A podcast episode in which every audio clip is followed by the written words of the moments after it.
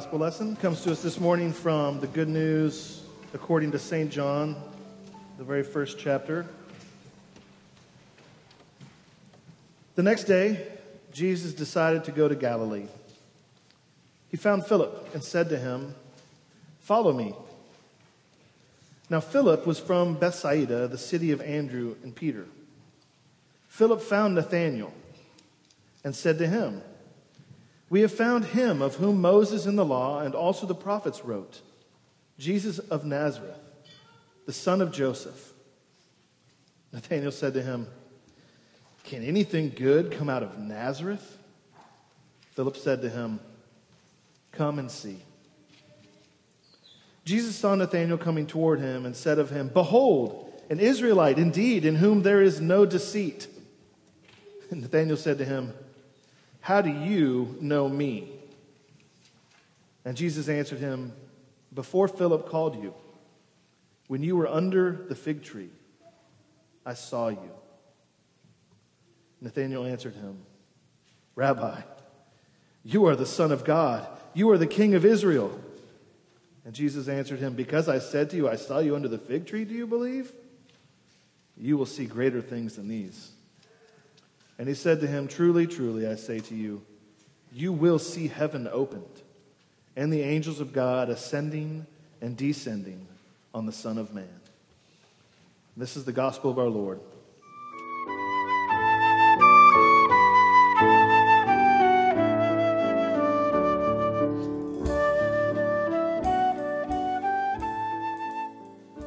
Well, I know it's uh, at least the second Sunday in the new year, but some of you weren't here last week, and so I, I still stretch the legs a little bit and ask you uh, it is a new year. How many of you, be honest, don't be cynical if it's, if it's you, how many of you have made some sort of New Year's resolution this year? Something you want to see happen in your life? Just like a handful? Uh, the rest of you, how many of you have made one once in the past, ever in your life, and refused to do so anymore? Everyone else? Okay, got you. New year, new things, new goals. And whether or not you were foolhardy enough to try again to set resolutions and to break them, the fact is, all of us have to plan out our year, and it's a reset. You sit down and you think through 2024. I mean, you were forced to think through your taxes and your budget for this year, probably. You might be thinking through where you want to travel or what you want to accomplish at work, or maybe new relationships or new hobbies. There are many things that you're thinking about. Even if you're more in the present or in the past, we're forced at certain times of year to think about the future and to plan for it. Maybe to save up money for things, to pray for new things. You know, in New York, it's real easy to think of all of this as sort of climbing the ladder, right? That old metaphor. That there's something at the top, there's something beautiful, there's something up there in the penthouse or the rooftop view or whatever it is, and you're trying to climb the ladder rung by rung and see how high you can get. And yet, often, it can feel like you get knocked back down again, and maybe you're just even hanging on to the bottom rung. But in our better moments, we still say, I want to see better things than my life. My life is fine. I'm thankful for it, maybe, on a good day. But also, you want more. There's something more that you want in your life when you allow yourself to still dream and to think. You want greater things. You want to have deeper joy or connection or meaning or purpose.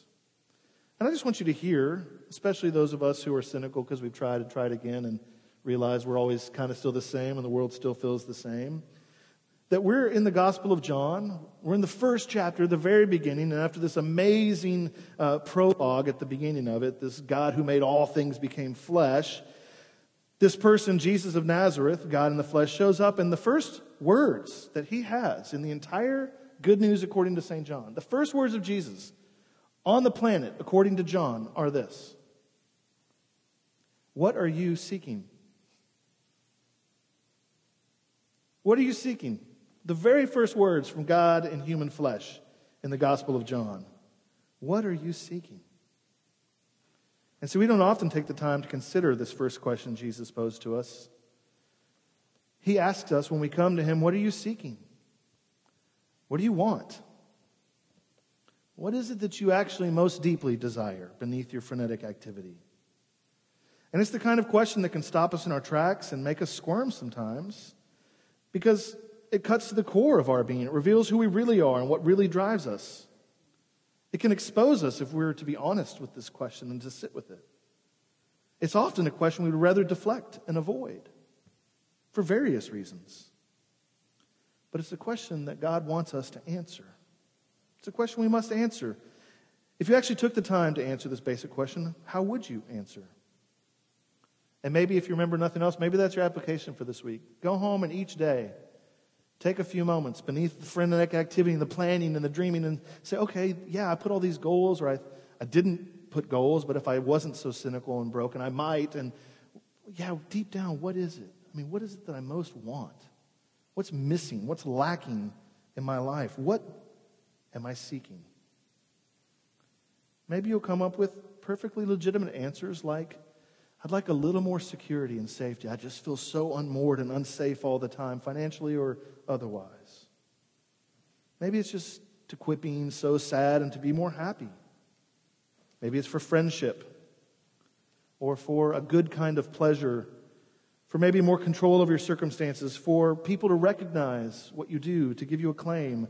Maybe it's for more power and influence. Maybe it's for acceptance. And I want you to see, first of all, that Jesus cares about these wants.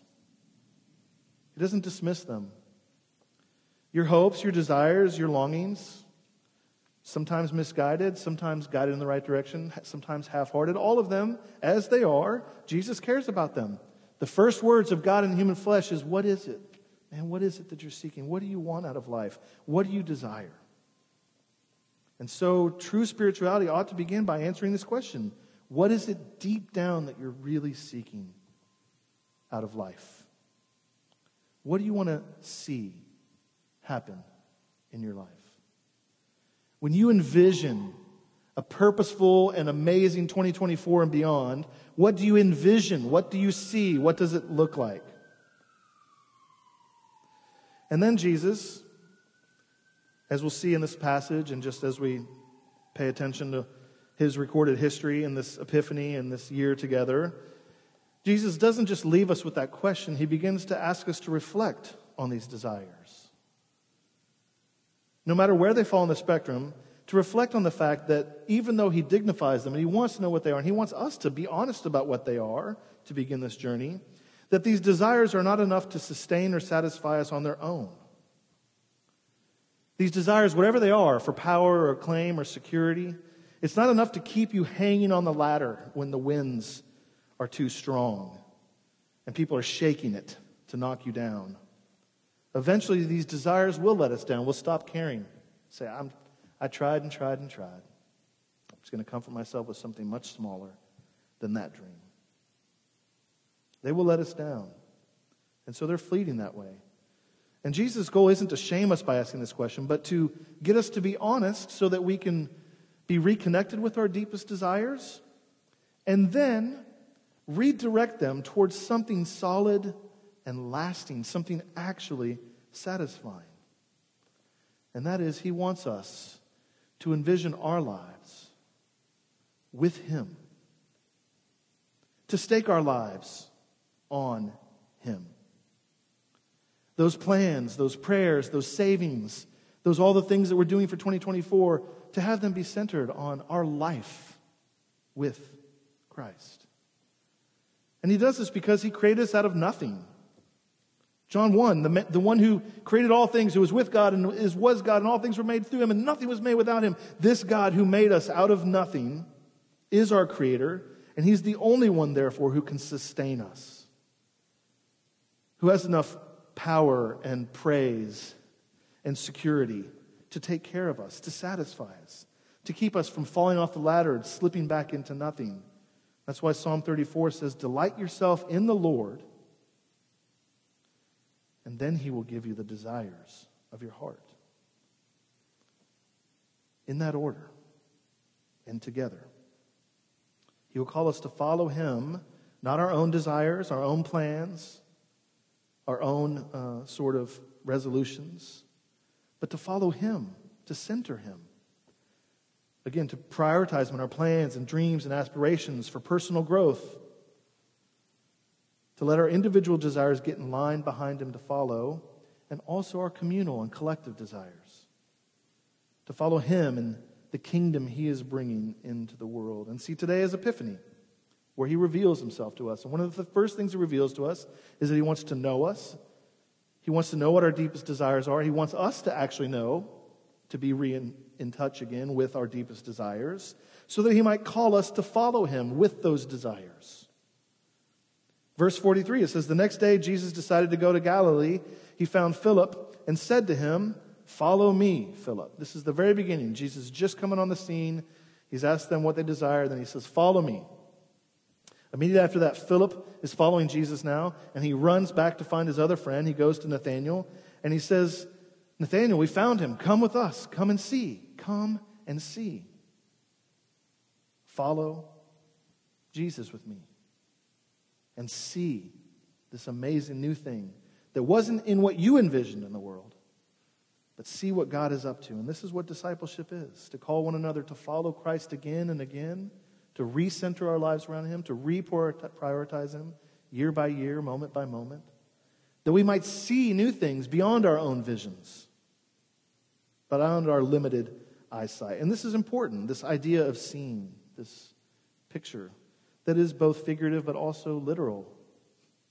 To be able to see clearly, to see the present truthfully, to see the future with the eyes that God sees it with. See, we look at 2024 and beyond, 2024 and beyond, and we see all kinds of things, individually and corporately. Again, some of you are more optimistic, some of you are more pessimistic, some of you are more resilient, some of you get cynical easier. I get it. Maybe you see opportunities for betterment. You envision changes to your waistline and to your bottom line. Some of you see hard things that are hard, but opportunities you want to master, a new challenge, a new hobby, a new breakthrough. Some of you see hard things on the horizon the painful illness of loved ones, an election perhaps you're terrified of, war, it seems, all over the place. And the thing that we need most is to see and to believe that God is steadily and still working his kingdom life into our own lives, your life and into the world. But the entire testimony of the scriptures from beginning to end is that at this place and this time, we don't see very well. See, I turned 40 and almost like clockwork, suddenly I couldn't see 10 point font anymore. It's been five or six years since then. I can't see 12 point font very much anymore. I can't see it clearly. You can hand it to me, and I'm like, I don't know what's on that label, and I suddenly feel very old, but that's what it is. I used to see, and I can't see clearly anymore. I have bad eyesight when it comes to small things. And this is the biblical metaphor for the human condition. We once saw, but by going to our own plans and going away and turning to envision things the way we want, the world to be the way we want, our life to be the way we want, to be our own gods, as it said, to have our own knowledge, to know, to us decide what is good and true and beautiful and what is not good and true and beautiful what's good and what's evil. We get to decide. That led us to having bad, bad eyesight. Can't see clearly anymore. Can't see the truth clearly of our own, of ourself, of our relationships, and of our world. In fact, the Bible says we are blind when it comes to seeing God correctly and to seeing His work in the world. And this can happen from focusing on the wrong things and having the wrong lenses, the wrong frames, if you will, to use a metaphor. Right? the wrong lens, the wrong frame, the way that the news would frame everything that's happening in the world as constantly wicked, awful, and to be afraid of, so that you will keep clicking and they'll take your money. The news that you follow, the stories that you tell, even just the narratives that you repeat over and over again about your life. You get in these habits, you get in these stories, and then that's all you can see. They become self fulfilling prophecies. Again, whether they're optimistic or pessimistic, we tend to minimize the whole truth. We especially tend to hide the hard parts, to hide the parts that we don't want to see from ourselves and from others. And mostly this means we project. We project images of ourself and upon others, usually to look better than we feel deep down. See, if you ask that question, what do I actually deeply desire out of life?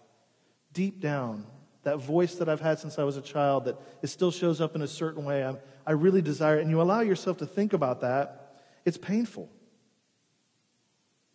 It's painful how far you and your life is, probably, from that original dream. And we don't like the way that feels, so we hide it from ourselves. We make justifications. We only show the good parts of ourselves together. I'm not just picking on social media, but our whole lives might as well be Instagram at this point, right? You come here and you pass the peace and you have a bagel and you tell people the good stuff. You don't tell them the hard stuff. And I understand there's, you know, emotional quotient reasons for that, you know, and just relational social reasons sometimes. But we tend to craft personas for others to see and masks so our identities can shift all the time. And what this means is that we are actually unknown in our depths, in the deepest part of who you truly are. Your truths. You often feel alone and unloved. We, whether we're religious or not, often show only the parts of ourselves that will be seen by others and by God as moral, right, good, acceptable, on the right side of history, but ultimately worthy of love. Adam and Eve did this and they called it coverings. They were fig leaves to cover the shameful parts and make sure only the pretty parts were left to be seen. And I just want you to hear this morning that we will never be able to see straight clearly. We will never be able to see the whole if we are not seen straight, truthfully, clearly, in the whole. The good, original desires, as well as all the dark and hard parts of ourselves we don't want to share. And the good news of the gospel is that we are seen by God despite our covers and masks and projections. We are seen, and that could be terrifying. It is a little bit. Until we're seen, and in the moment of being seen by God, we are told that we are known fully, not just in part, and we are loved. Wholly loved clearly loved. Being seen like this allows us to open up to God and then begin to see again clearly. We see this in our text. Let's just walk through the text for a few minutes. See, here were these people. Some of them were fishermen. Some of them were people flying around the local uh, recent upstarts of sort of potential messiahs or religious figures. Whatever they were, they all had plans. They were looking for personal and communal flourishing. They were really upset that their people had been oppressed and didn't occupy their own lands and were being oppressed by Rome, and they wanted to see God's king come and set them free. They also wanted people to relate in shalom with one another and to live flourishing lives of justice and mercy. And they wanted personally to be a part of that, to see their own lives grow and flourish. All of these people would have been attentive, the original disciples to what in modern parlance we might call spiritual wellness trends, right? They knew all of them. They're aware of them. They'd sampled where they stacked up. A lot of them found themselves near John the Baptist. Some of them, again, just stayed busy fishing. But they all wanted to see God's kingdom come and to make everything right because their situation was broken. See, these first disciples weren't so unlike us. They weren't naive people just sitting around with no jobs happily debating Old Testament verses in their desert prophecy school while they're enjoying fig lattes and manna scones. No. They, like us, had reason for discouragement and cynicism too. We spent the whole fall talking about the great dechurching and all the millions of good reasons people have left the church. They understood what it was like to be marginalized and to be minority and to be in a time of decline they had reason for discouragement and cynicism too. They saw their version of the news and the dark realities. Most of them had stopped expecting God to show up after 400 years of silence. They'd seen their glory days come and go. They'd seen the fake charlatan messiahs and dozens of denominations splitting, trying new things. But somehow they hadn't lost all hope, and then there was just something about this Jesus person. They're attracted when they encounter him. Their hearts melt a little. They grab their friends by the sleeve and they say, Come on, I don't know everything, but I'm seeing something different. Come on, just try it out. Come and see with me. Andrew sees Jesus and goes and gets his brother Simon. Then Andrew and Simon Peter's neighbor, Philip, sees Jesus and he goes and tells the guy named Nathanael, Hey, we found him, whom all of our story points toward. His name is Jesus. He's Joseph the carpenter's son. He's from Nazareth. And now Nathanael, he gets to be our hero this morning. Nathanael, the New Yorker. Nathanael says, Yeah, right. Can anything good come out of Mississippi? I mean, Nazareth, right? Humph? Really, Philip? The Messiah from Nazareth? Yeah, right. Might sound like you in your head or like our neighbors think about the Christian church today. Nathanael might should be our favorite disciple as New Yorkers. He's a good, street smart New Yorker. He's a cynic. It's like this in modern parlance, and I'm sorry, I'm Gen X, I'm not a Gen Z. I would have got my kids up to do it, but they're out of town. Something like this. I'm, skept- I'm skeptical, skeptical, Philip. Bro, I know how to do do or dead bed die, do or die bed stuy. I'm not taking a flyer from those fools at Union Square. I know how to jump the red light before the tourists do. I know nothing good comes out of Staten Island. And you expect me to believe the king, God's son, is a nobody from Nazareth? Yeah, right. Cool. I'll give you my life savings for Bitcoin too, right? Philip says, Okay, I get it. I get it. Just come and see. Come and see for yourself. And in verse 47, Jesus saw Nathanael coming toward him and said, Behold, an Israelite indeed in whom there is no deceit. I love this. Jesus messes with Nathanael's cynicism right out of the gate. Hey, look, everybody. Everybody in Israel, look fool this guy. He's too shrewd. He can see everything, he's seen it all. See what's up. No one's pulling one over on him. Nathanael says, All right, how do you know me? How is it that you see me and know me?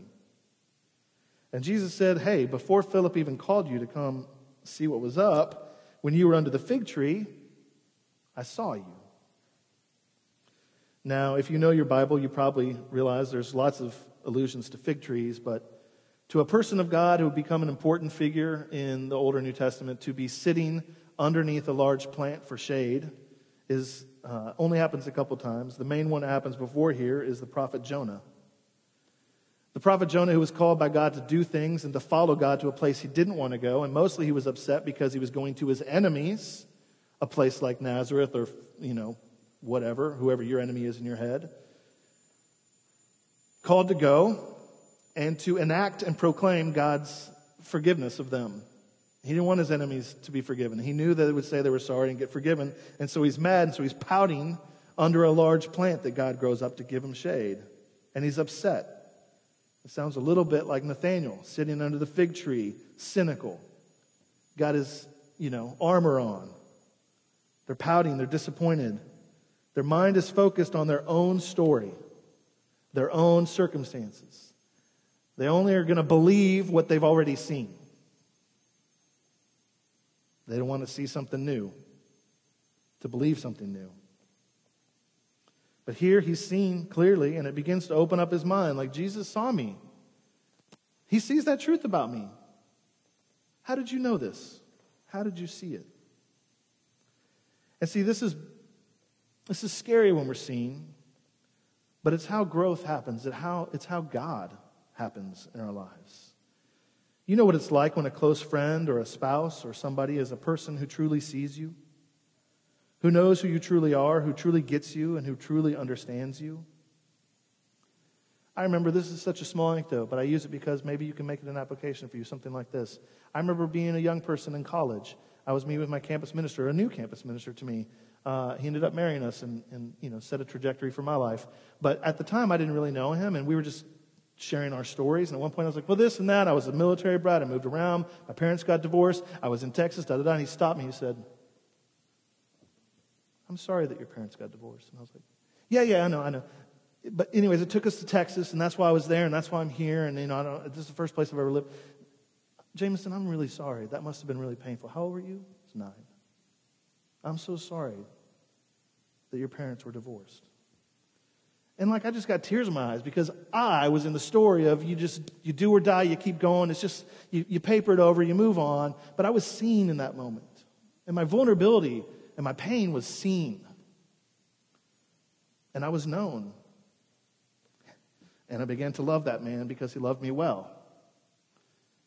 This is how growth happens when we allow ourselves to be seen and we see others beneath the surface. So Nat is shook. He says, How do you know who I am? You saw me when I thought I was alone. You mean God wasn't far and away, absent, even when I was over there under the fig tree going through my like narratives? You saw me? Huh. I'm not alone hanging on to this ladder?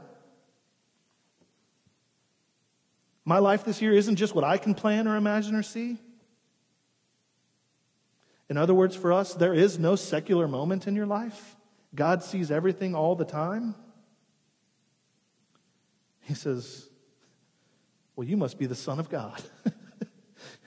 you must be the Messiah. This is amazing. You've seen me, and now I believe. He goes from a cynic to a convert. And God isn't just this voice, He's a person calling us to follow Him, to be seen by Him, that we might see new things. He says, You think this is great. You've begun the journey, Nathanael. I saw you. You received it, even though it's a little bit of a critique and a challenge to you. You say, I'm known. You really know me. You must be something more than I would have seen if I just saw you as someone from Nazareth. And he says, This is great. You believe this? Just hold on for dear life you're going to see things that put this to shame. You're going to see the greatest things. Even though nothing would look like much on the surface for a while, Jesus wasn't a worldly expert or a celebrity. They didn't build their kingdom with their ingenuity and connections and their bare hands and their ideas and agendas or their dollars. The disciples would constantly be wayward, but now they had this assurance that God was with them, seeing them, and seeing all that happened to them, and seeing the world through his eyes, they could follow him and walk with him and see new things, see everything in a different light. And they would start asking, where is God in this suffering, this self sacrifice, these weapons and strategies of peace and submission, this weird life that Jesus is calling to us to, the downwardly mobile life, you might say? Where are you leading us? What is this cross, this blood, this death? Where is God in this? And even there, a light from the tomb and all this thing Jesus had said, of all these things that would happen to them, you will see greater things than these. Things greater than you had planned, greater than worldly fame, greater than money, greater than a thin waistline or a robust bottom line, greater than a shining track record of philanthropy. No, all of these things. Jesus is saying, I'm going to show you how the kingdom is everywhere, actually. And the kingdom is actually, especially in the places you least look for it, or expect it, or see it. He says, You think being seen is great. It is. That's just the beginning. You're going to see some amazing things. And what he does there is say, You're going to see the, you're going to see the angels ascending and descending on the Son of Man. And for the sake of time, I won't read you this whole thing. But that's an allusion to Jacob's ladder. When Jacob was in a place all alone and he slept, and then he woke up he saw a vision that there was this ladder to heaven and the angels were coming up and down on it. That this place he thought was just this secular place of sleep and of his own stories and of darkness. And he was all alone and no one saw him and God was nowhere nearby. He wakes up and says, Surely God was in this place all along. Surely this is his house and I never even knew it. And Jesus is saying, That's about to be me. God is going to come down the ladder to you where you are through me. You are going to see God in and through me in ordinary ways and extraordinary ways. Whatever we're seeking to find in life, the deepest, truest, best aspirations we have, given from God, are to find our life and satisfaction in and with Him and to see the whole world and ourselves with new eyes through Jesus. See, He is the true life who seeks us, who sees us, and comes to us that we might follow Him. He is the ladder where you start to say, Surely God was in this place and I knew it not. And He simply asks us to follow Him wherever we, He goes.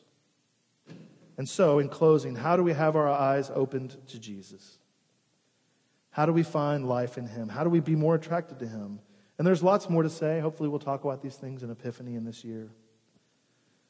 But start with the easy ones in this new year. I won't even ask you to make a resolution. But go where Jesus is more often. Whereas people are gathered saying, He's over here.